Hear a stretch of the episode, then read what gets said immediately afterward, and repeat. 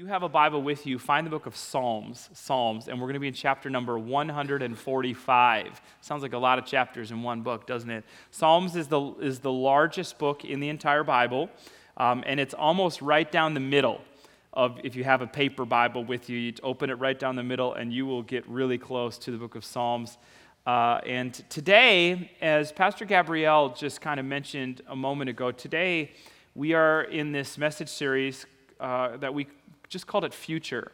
And we've been talking about the future generation, specifically, what does it look like for us to pass on faith to the kids and the teenagers and those who are coming next. And uh, if you haven't been around our church much, as a church, we focus heavily and, and a lot of attention on three very specific areas, and that is what we call global, what we call local, and then the third one is the future generation. We are passionate about reaching the world with the love of Jesus. And we are just a church that is very global in our focus. In fact, the entire month of March, we, we talked about this and we went uh, all over the place in, in this conversation about what is, what is our responsibility as American people to the rest of the world. And we take missions teams, and we have teams going to the Dominican Republic and, uh, and Nepal here this fall, and different things. And we have, we have partners of River of Life Church in the form of missionaries, about 60 of them right now that we support financially every month. They're kind of like arms of our church family that are all over the world doing all sorts of different things. We also have um, just a, a massive amount of partners when it comes to translating the scripture in languages that don't have that, and providing water wells next to churches in places that don't have water. And the list goes on and on and on. Okay, this is not a sermon about that, but, but just to, we are passionate about global stuff here at River of Life Church. Uh, okay, but understand is this as passionate as we are about the global side of being a follower of Christ, we are just as passionate about seeing central Minnesota live for God, which is why we're planting churches and, and, and doing all this type of stuff. And most of our budget goes to that direction, by the way, of the local side of things.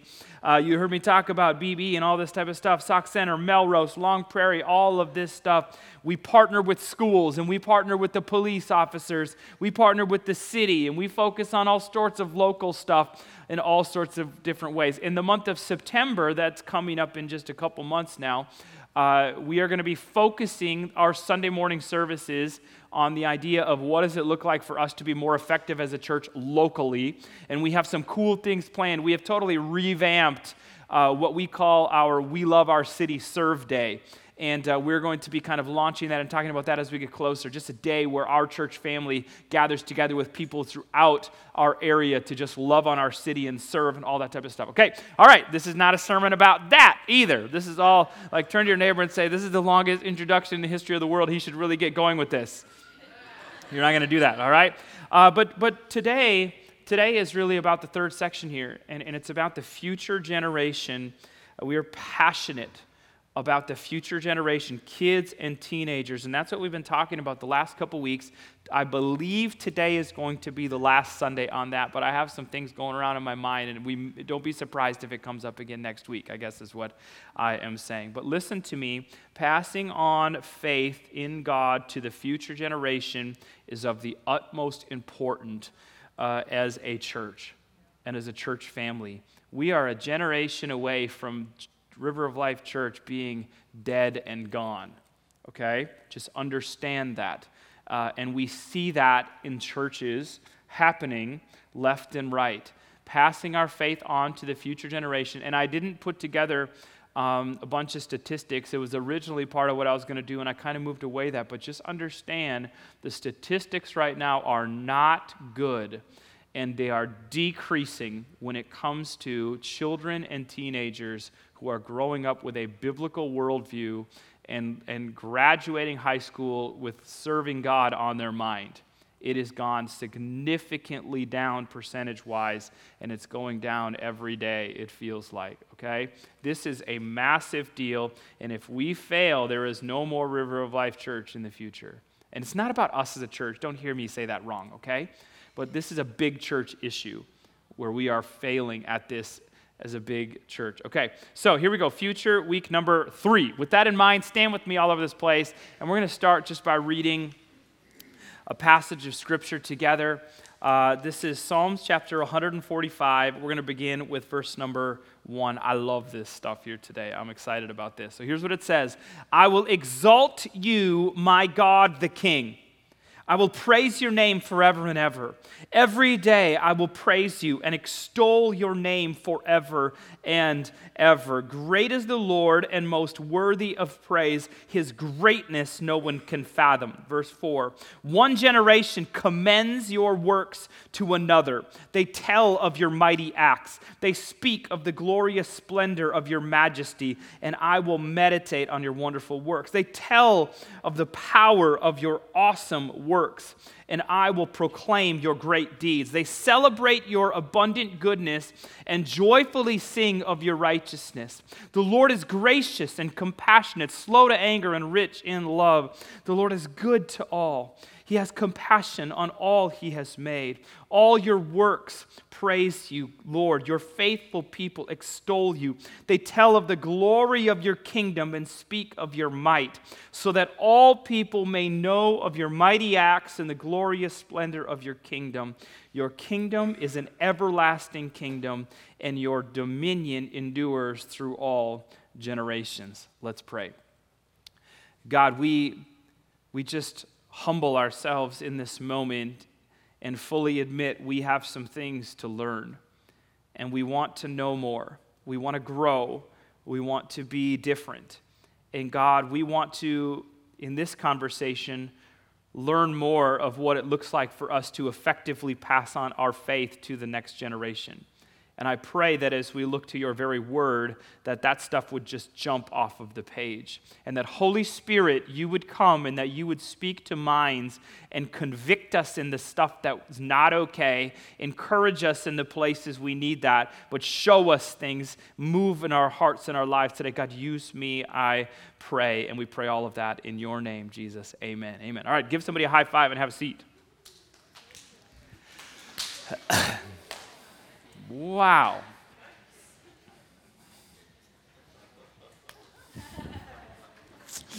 All right. Hey, uh, the book of Psalms, fantastic book of the Bible. If you were looking for just a place to jump in and read, the book of Psalms is a beautiful thing. It really is. Uh, it's a bunch of poetry or songs, even that have been written, is really what it is. And uh, and each psalm is unique. And when I say each psalm, what I really mean, it's been split up into different chapters for us. So each chapter is a bit unique, written by different people at different times and different situations. And they all kind of don't fit together, but they all kind of do, but they all also stand on their own. And Psalm 145. Psalm 145, which is what we read together a moment ago, was written by a man named David. Who is David? David is King David, probably the most famous Jewish king in Israel's history. This is also David who, like David and Goliath, David with the slingshot and wham, bam, nine foot dude goes down. That's who this is. When David was a teenager, he beat up a giant warrior, okay, and this is all a part of his story. This is him. That's David. David's amazing. Uh, and he, later on in his life, would write tons and tons of stuff. And so uh, a whole bunch of the, the, the, Psalms are written by this man named David. And in the first seven verses or so of what we've read, we are given this beautiful picture of one generation passing on their love for God to the next. In fact, this message is built around two observations, is really what it is. Uh, and the first observation is that exact point. And so write this down if you're taking notes. Uh, it is a biblical duty for the older generation to see to it that the younger generation hears about the mighty works of God.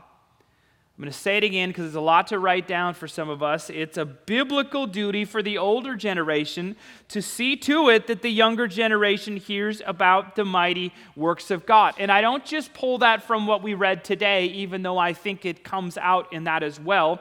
We see this in the scripture uh, multiple, multiple times. There is just this, like, it is God's way. This is how it's supposed to work. The older generation would teach the newer generation how to read, how to trust, how to rejoice, and how to get along with each other, and how to love and pray, and all of that stuff. Just understand this. Every generation is responsible for the faith of the next generation.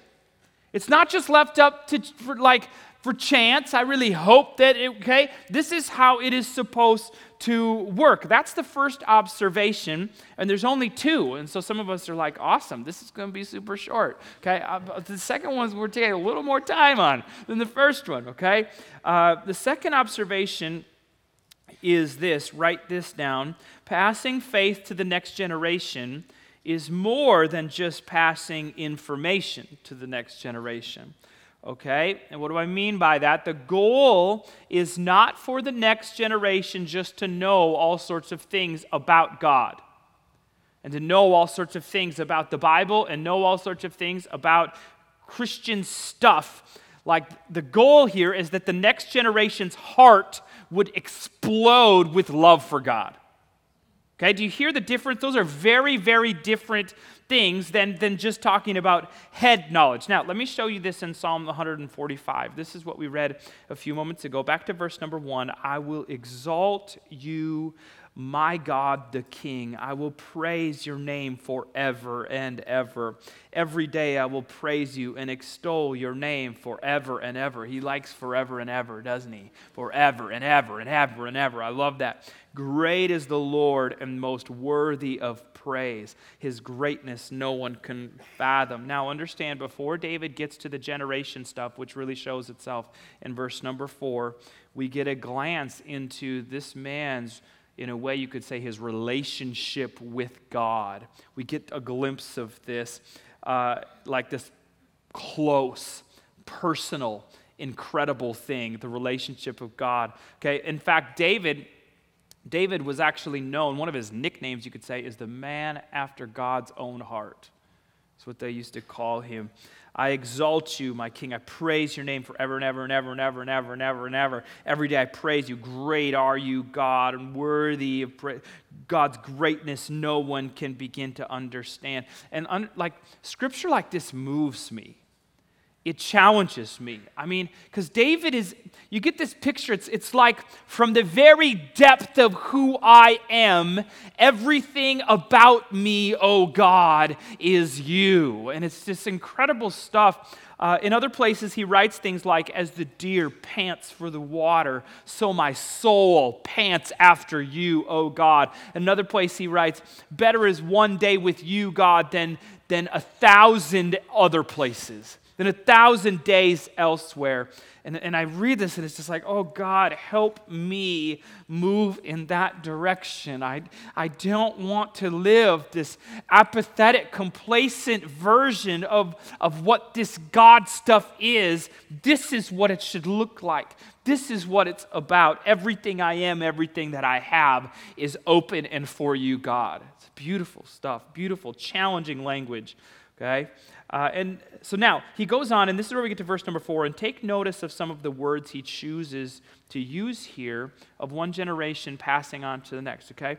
Verse four one generation commends your works to another, they tell of your mighty acts. They speak of the glorious splendor of your majesty. I will meditate, meditate on your wonderful works. They tell of the power of your awesome works, and I will proclaim your great deeds. They celebrate your abundant goodness and joyfully sing of your righteousness. I mean, here's the words, the words we have, like in this conversation about one generation to the next. Let, let, let's talk about some of the words here. Verse number four one generation commends your okay, your works to another. Let's stop and talk about this one because maybe it's a weird word. You wouldn't use this word commends in this way. So, what's going on here? This word commends.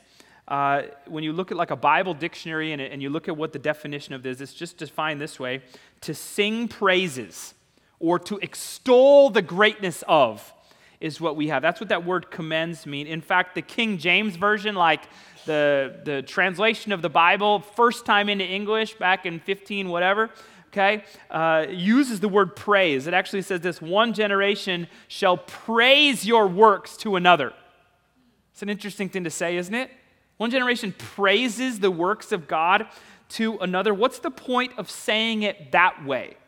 Okay, well, the point is that the goal here of passing on to the next generation, the goal is praise. The goal is not just to pass on information.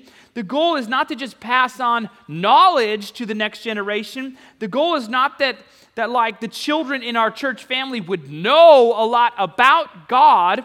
Like an easier way to read this for me would just be like this one generation in its praise to God, its exaltation to God, that is going to spill over into the next generation. As we worship and as we praise and as we exalt God, that spills over, which commends to the next generation. Okay, let's look at the some of the other words he uses, and we'll move quicker through these because I want to get more to the application stage of the message today. One generation commends your works to another. They tell of your mighty acts. They don't just teach or talk information. No, no, no. They tell the next generation of God's mighty acts. Like, like, can I tell you what God has done for me? Can I tell you how he changed me and how he saved me, how he healed my, my marriage and touched my heart when I needed that, how I was in the middle of, of a horrible thing, horrible season of my life, and God showed himself to be faithful and true. Can I tell you about that? That's very different than teaching. Can I tell you about that? Verse number five they speak of the glorious splendor of your majesty and I will meditate on your wonderful works. They speak of the glorious splendor like, like I'm not sure you know this, but God is so much bigger than you could ever understand. To speak of the majesty of God. He put the stars in their place. He knows how many hairs you have on your head, and He loves you. You can feel that, can't you? To speak the majesty. Verse number six, they tell of the power of, the, of your awesome works, and I will proclaim your great deeds. They celebrate your abundant goodness and joyfully sing of your righteousness. I read this stuff, and you know what I think? I think if we did this, if we celebrated, if we told of, of the wonderful works of God, if we praised God in a way that spilt over, if the generation that is us as adults, if we would do that, oh my goodness, there's no question in my mind that the children and the teenagers would feel that and know that and say, I want that. Come on, all right? But instead of seeing, like, man, I, I had to rewrite this message a couple times because I felt like the original version of this was me kind of the, the, the Bible took the form of a baseball bat, and I didn't, and I felt like God said to me, okay, let's be a little gentler with some of this. But, but here, listen to me for a second. Instead of our kids in the American church seeing and hearing that from us and feeling that and knowing that, like they're seeing something more like, well, they're really not that excited about it, so why should I be? And it doesn't really seem to make a difference in their life. Why would it make a difference for me? They seem to be kind of bored with it, so why shouldn't I be bored with it? Can you feel the difference? And it spills over into the next generation and we are sitting in, a, in an issue in america where the next, the next generation i'm telling, telling you statistically we are no longer a christian nation. You can call us a christian nation but statistically we have crossed over the 50% mark.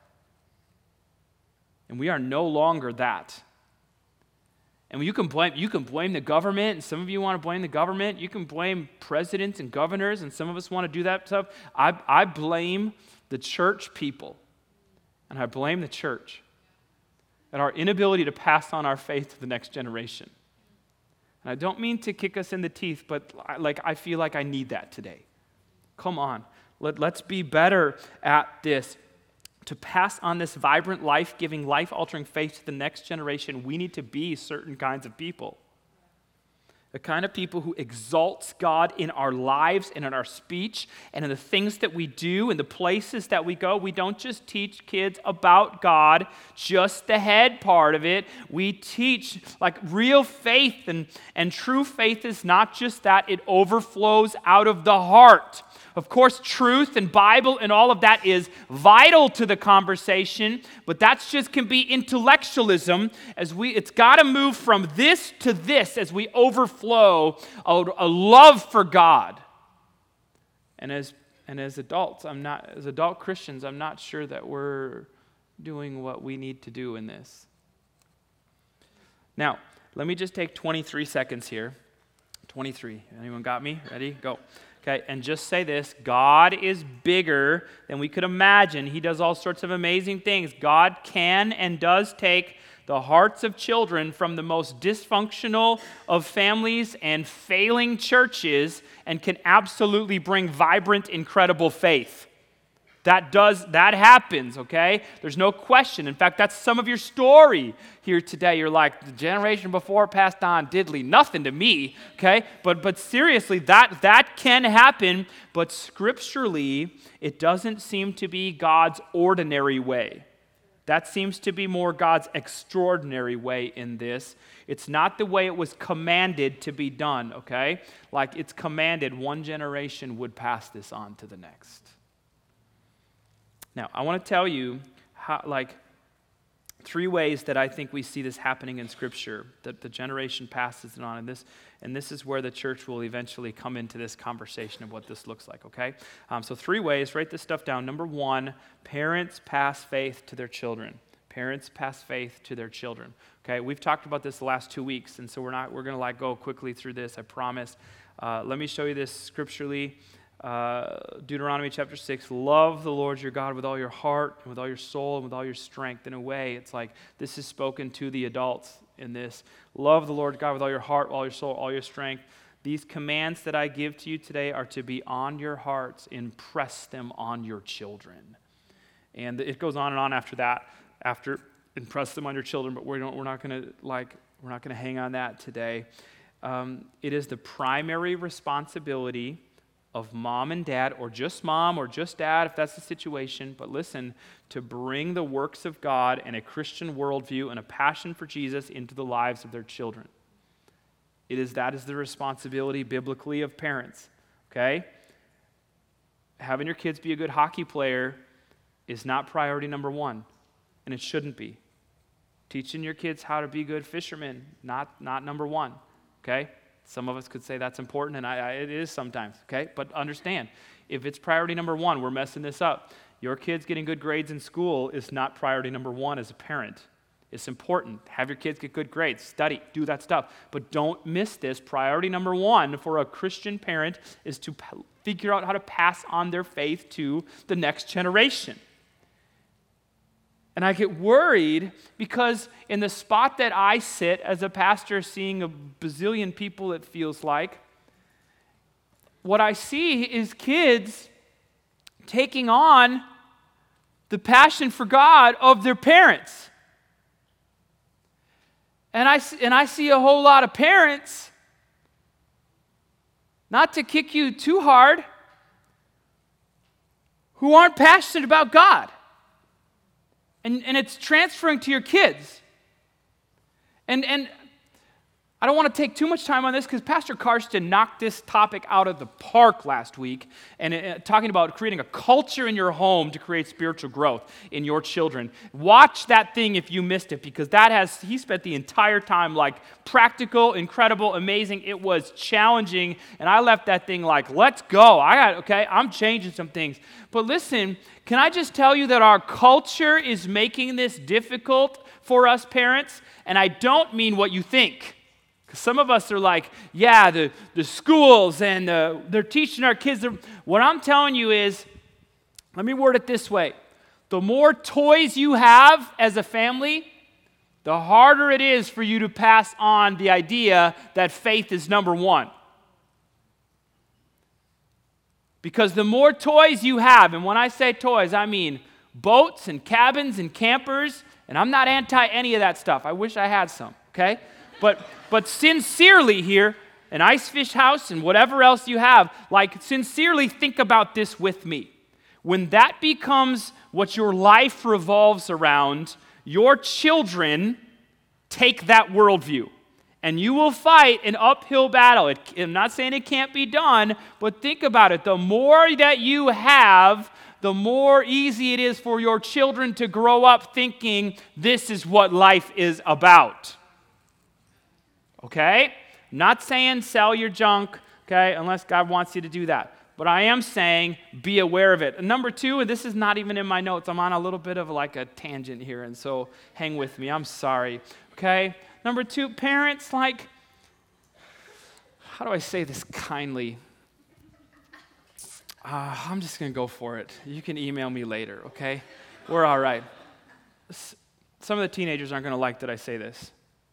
Parents, if, if, if, we are, if we are giving our teenagers 24 7 unlimited access to anything that they want on their cell phones and their devices, we're already losing. Okay? And again, teenagers are like, no, I know all my friends, that's what, like, uh, there are study after study after study of the toxic nature of your teenager taking their cell phone to bed with them.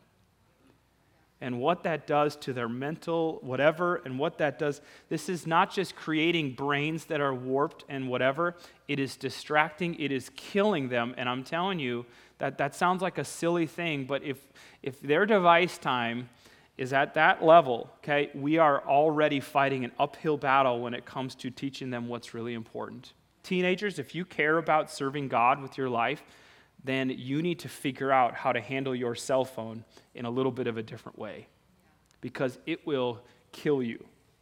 It's killing this generation. Social media, okay, whatever else. All right, that's, that was not in my notes. I'm sorry. But let me just ask this question, parents here today, and then we've got to move on. Because I'm going long. Um, parents, what is your attitude towards the things of God? What is your attitude towards the things of God? Because your attitude, your commitment, your priority, how you treat the church, how you talk about church, how you talk about God, like, and talk about the Bible, like, that stuff goes a long way. Your attitude and your passion for God is what will transfer to the next generation. And if you are trying to teach them about God and you are not passionate about it, like they follow what you do a lot more than what you say. Okay. All right, now we're having fun. Uh, first, the role, of the, the role of the parents to educate it or to pass on faith to their children and to love God. Number two, this is the second way that we see this in the scripture. The church equips parents to pass faith to their children. Now, we're not going to spend a whole lot of time on this, but like it just was on my radar because I saw this up, okay? That the church equips the church is equipping parents. And uh, there's a scripture I was going to go to, but I knew that we would run out of time here. But just understand this it is on my radar right now as we kind of are looking at leading our church family in some different directions and different things. It's on my radar right now to, for us to figure out how to better equip parents in our children's ministry and in our, and in our teenage stuff. That we are equipping parents to figure out how to do this a little bit better, okay? This is not the church teaching your kids for you. That's not what I'm talking about right here. This is the church helping parents and teaching parents how to do this better. Okay, not going to spend any more time on this. Number three, and this is where we're going to kind of spend the rest of our time, and we won't be here su- super long, so we're okay. Number three, the church partners with the parents to pass faith to their children. The church partners to pass faith to their children. Let, us build a little case for this and then talk about what this means quickly. Uh, we see this Deuteronomy chapter 31 Assemble the people, men, women, and children, and the foreigners residing in your town, so they can listen and learn to fear the Lord your God and follow carefully all the words of his law. Their children who do not know this law must hear it and learn to fear the Lord your God. As long as you live in the land you are crossing the okay this is old old stuff thousands of years ago actually.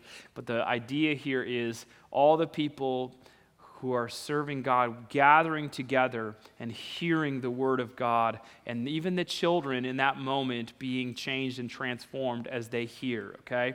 So the picture here, the picture here is really of a gathering where the kids outside of their parents teaching them that it's coming from some place, it's coming from someplace else. We partner, the parents and the church partner. Now that's different than equipping parents Okay? And that's different than dropping your kids off at church and expecting the church to teach them all the stuff. Okay? It's like, I'm to bring my kids to hockey camp and you teach them about hockey. I'm to bring my kids to math class, you teach, them about math. I'm to bring my kids to church, you teach them about God. And we just like pawn it off on them. Okay? Parents, this has to be, it has to be as a Christian parent, like you actually are number one in this. We partner with you when it comes to the kids and the teenagers. We, we're partners on this. Okay? Uh, like, understand, you, now speaking to the church family, not parents, you have a part to play in this, in passing faith to the next generation. And you may be here today and you don't have kids. You are a part of passing faith to the next generation. You may be here today and your kids are all grown up. You're a part of passing faith to the next generation. Your time is not up. It doesn't work like that. We all have a part to play as Christians and as a church family to pass faith to the next generation. Well, what does that look like? Let me give you a few different things, three things. Write this down, and we're going to go fast through this, and this is where I wanted to get here the whole day. All right? So this is it. Are you still, are you still with me? Okay. wow, that was more than normal. Usually it's like, yeah, we're with you. Okay? Three things. What does it look like for us the church family, individually, even to pass faith to the next generation? Number one, you gotta, we've got to pray. We've got to pray. We've got to pray. I feel like this needs to be an entire sermon. P- please pray for the next generation. We talk about prayer as Christians, like, but we, but we don't do it near as much as we need to. Prayer, prayer biblically like moves the, the very hand and mind of God to do incredible things. Prayer changes people, it changes situations. Pray for your kids, parents. Please pray for your children. Don't just, don't just miss this. Pray for your kids. But listen, church family, River of Life Church, pray for the, for the young people. Pray for the next generation. Like, let's stop saying, I can't believe kids these days when I was their age. Stop saying that. It does no good. Pray for the kids. Pray for the teenagers. I didn't mean that to be offensive if someone like someone like I don't sound like that. Okay, but I okay. Come on, please, let's pray. Let's pray. Let's let's be a church that prays for the spiritual lives of the next generation. Prayer changes things. As parents and as a church family, we must start there. Got to pray. You Got to pray. Figure out what you need to do to begin to prioritize praying for kids and teenagers. Okay, number two. Number two, give. Give? What do you mean, give? Okay, we've talked about this before, and the fear of going through this super quick here is that here we go, another little piece on money, and some people don't like this. But listen to me. Listen to me. We, we give all sorts of money to all sorts of things as parents, don't we? Like you're paying for hockey and basketball and music lessons and financially and all sorts of things that matter to us. But like let's be people who financially invest in the kingdom of God and in our children, like in the spiritual growth of the next generation. We do that even through giving giving to the church. You understand? Like I'm gonna I'm gonna speak, I'm gonna say the words that every pastor thinks but never really wants to say because it can sound weird and self-seeking you understand that the more money that's given to the church, the better we can function and do ministry, right? Okay? It's not about pastors getting rich around here. I flew that kite a long time ago when I became a pastor. Okay? Seriously, like just understand. We like the more financial support the church has, and the only way we get money is through the open hands of the people, the more we can better do stuff and serve and help and give and grow and all this type of stuff. I, our church family, I think, does a fantastic job of giving. We, we have blown things away. It's been incredible what we've been able to do and give. But that's a part of it. But not only giving to the church, uh, we have something here. We don't have time to talk about this very well, but we, we have a part where we, you can give through the church to help kids and teenagers, to send kids to camp we had people give, send kids to camp in different ways. There, do you know there's some families that have like lots of kids? And it gets expensive. Uh, someone walked in with a check and it was like $1,300 for their kids to go to camp. And I was going, holy smokes, can we help you with this? Okay? Like that's just a reality for some of the families around here. You can, we can give, uh, we call this kingdom builders, and there's a future generation part of building the kingdom of God where you give through our church to help that type of stuff. You can talk to me more about that. Okay? Uh, but I'm passionate about this. And we invest, we invest, invest a high percentage of our income personally and my family to build the kingdom of God, whether that's giving to the church or giving through the church. It is something that I am unashamed to talk about because it's the way I live my life. And the future generation is a part of that, and they deserve that from us. They do, okay? Uh, number three, the last one, um, is just serve. And maybe serve isn't the right word here. I really couldn't think of the right word. But what do I mean by that? Teach, volunteer, help in kids' classes, church wise, youth group stuff. Become a mentor of a kid. Older parents help younger parents. Okay, whatever the, like the list goes on and on. The bottom line do something about the faith of the next generation. If you're here today and you are doing nothing about the faith of the next generation, then we are missing it. Let's pray. Let's give. Let's serve. Okay? You're not, you're not too old to do this.